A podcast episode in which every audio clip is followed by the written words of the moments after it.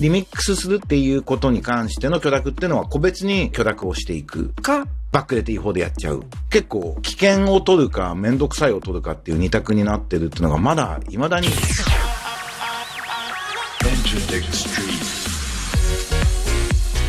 エンターテックストリート。音楽プロデューサー、そしてエンターテックエヴァンジェリストの山口のりかずです。えー、このポッドキャストは、Radiotalk、 Spotify、Apple Music で配信しています。あなたが聞いているサービスでぜひブックマークをお願いします。えー、僕の情報発信だったり活動はまぐまぐのメールマガジン、これ読者登録をしていただくといいと思うのでそこでチェックしてもらえるとありがたいです。えー、音楽プロデューサーのエンターテックニュースキュレーションというメールマガジンを毎週無料で発行しています。だから最近、あのノートっていうね、ブログサービスかなりえ頻繁に書くようになっています。ノートやってる人はぜひこちらもフォローしていただけるとありがたいです。えー、今とこれからのエンターテックのホットトピックについて一緒に考えていくこのプログラム。えー、今週はあの、 radiko 設立10年でついに全民放ラジオ局配信へっていうのと、えー、 Boiler Room が Apple Music でミックスを提供というニュースについてお話をしたいと思います。短い時間ですが、お付き合いください。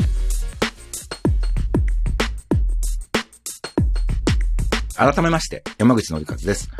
エンターテックの分野で起業家育成、新規事業開発を行うスタートアップスタジオ、スタジオエントリの代表を務めてます。元々の出身は音楽協会なので、次世代音楽ビジネスを担うニューミドルマンというコミュニティや、プロ作曲家を育成する山口ゼミを主催して、コーライティングという創作手法を提唱したりみたいな活動をしております。さて、今日の最初のニュースは IT メディアから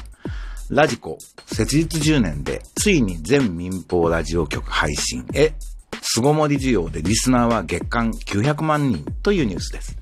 9月1日から FM 徳島が参加することになって、これで日本全国の民放ラジオ99局全部がラジコを使って配信するようになったというニュースです。まあこれ設立10周年になるラジコなんで、それも含めておめでとうございますって思います。あの、もともと大阪のラジオ局が中心になって実験をするようなところから始まって、えー、広がっていったサービスです。ちょうど僕は音楽制作者連盟という団体の理事をやっていたこともあって、その頃、ラジコの準備段階からずっとお話を伺っていて、陰ながら応援していたサービスです。で、あの、エンターテックエヴァンジェリスト的に言うと、まあ、日本のエンタメメディアコンテンツ系で成功した数少ない IT サービスの一つだというふうに、えー、思いますので、もっと活躍、もっともっと広まっていくといいなというふうに思います。あの、ラジコが出てくるまでは、もうラジオはオワコン、ラジオないよねっていう感じで言われてました。でも、ラジコのせいで、おかげで、ダメなのは、電波でラジオ受信機でラジオを聞くという行為であって、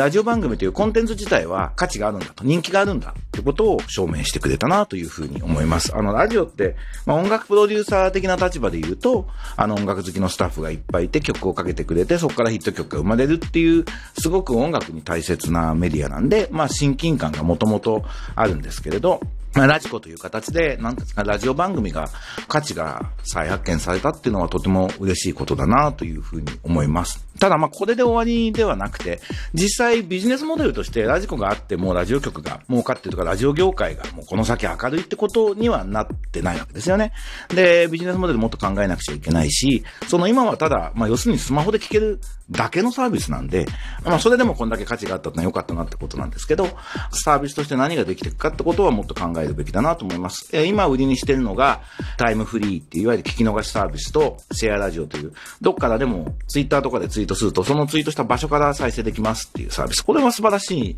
これ一番すごくいいなと思って、個人的には思ってます。エリアフリーっていうのは、これすごく、なんていうの、規制業種ならではの上から目線のサービスだなという。あの、大阪のラジオ局、東京でも聞けるから金払えっていうモデルっていうのは、まあ、あんまり自慢できるものではないんじゃないかなというふうに思ったりも、個人的にはしますが、まあ、あの、マネタイズってね、まあロジックなんで、まあマネタイズのロジックが成り立つところからやっていくっていうこと自体は悪いことではないというふうに、えっ、ー、と、思います。で、これで全ラジオ局がもうインターネットでラジコを使って配信するようになったってことは一個の目標は達成だと思うんですよね。ただ今はいわゆるリニアというラジオ局がただ時間通り流してるものをただスマホで聞けるようにしてるっていうのが基本のサービスになってるんで、やっぱコンテンツとしてどういうコンテンツを扱っていくのか、もっとオープンにしていく。。まあ、情もね、いろいろあるとは思うんですけど、ラジオ局のコンテンツ以外のものも配信していくっていうモデルを模索すべきタイミングに来たのではないかなと。あの、僕はラジコが、ラジオっていうメディアを、価値自体を、まあ、再定義してビジネスにするってことに取り組んでほしいなというふうに思ってます。今、音声 SNS っていうのはすごく世界的にも注目のジャンルでいろんなスタートアップが出てきて、多額の投資が、えっ、ー、と、行われている分野でもあるわけですね。なんで、そこをまあよ、まあ、横目で見ながらっていうのかな？見ながら、あの、ラジコも挑戦していってもらえるといいなというふうに思いますが、えー、まずはおめでとうございますというニュースでした。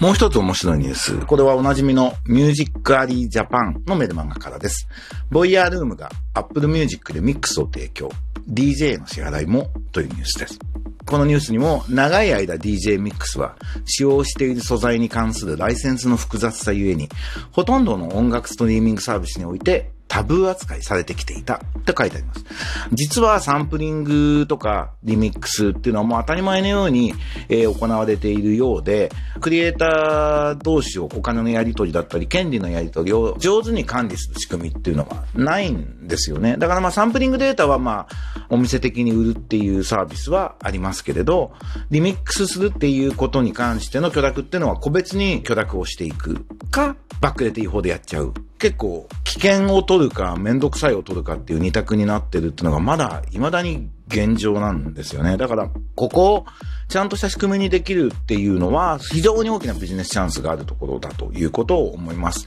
で、このニュースも DJ にも払うようにするよって書いてあるんですけど、これどういう仕組みでやるのか書いてないんですよね。多分、ボイヤールームが提供するすごく人気の高い番組に関して、ちゃんと調べるねっていう、その、今言っためんどくさいことちゃんとやるねって話なんじゃないかなというふうに思います。その中には、えー、ソングライターだけじゃなくて DJ のところまでやるつもりですという意味なんだなと僕はニュースを読んで思ったんですけど、ここが本当に仕組み化できて、それこそスマートコントラクトみたいな仕組みを使って、トラックメーカーが自分のトラックをリミックスされるることに関しての許諾が自動化されていって、ちゃんとマネタイズされていくっていうような仕組みは今すごく求められている大きなチャンスのあるところだと思います。あのね、ブロックチェーン技術ってこれからどんどんどんどん重要度を増していく技術だと思うんですけど、まあそして音楽との相性はとてもいいので、まあ、音楽でいろんな実験がされる技術だと思うんですが、まあそのブロックチェーンと音楽ってことで言うと、この場所、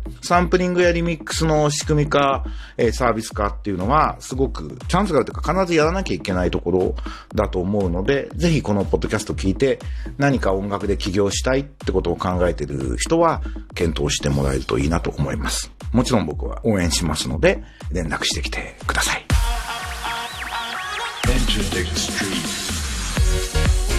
ということで、えー、今週はいかがだったでしょうか、えー、8月が終わりますが、まだ暑いっすね。あの、熱中症、本当に気をつけましょう。